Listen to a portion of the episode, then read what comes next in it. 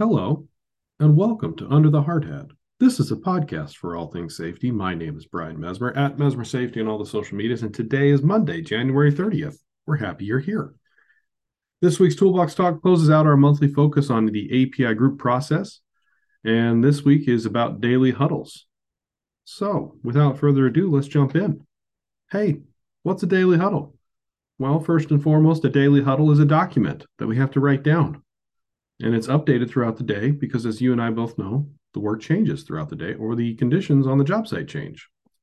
We use this document to plan our work, set our goals, make sure that everybody knows and understands what the work process is and what their safety hazards associated with those tasks are. And then we use it to document exactly what happened on the job that day.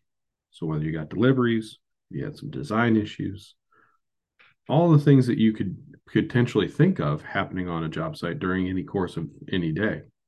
We write it down, then we turn it in. This is meant to be a discussion with all of our crew members. So if you have 50 crew members on your job site, it's meant to have everybody in one area to discuss exactly what we're trying to do.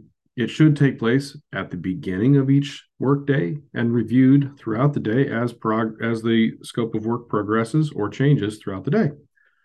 There is a 3.5-minute video, which I will link in the podcast description. So go ahead and click that. You can watch that. Or if you're looking at a piece of paper, it should either have blue text that you could click on if you're looking at it on an electronic device, or a QR code that you could scan and it'll take you to the YouTube video. If you have any questions, please reach out to your safety professional.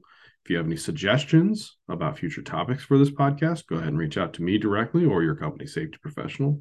Don't forget to subscribe to the podcast to get automatic downloads when I publish them. Be a friend, tell a friend about this podcast. We would like to grow the reach. And thank you for listening. And remember, be good and be safe. And if you can't be good, at least be safe.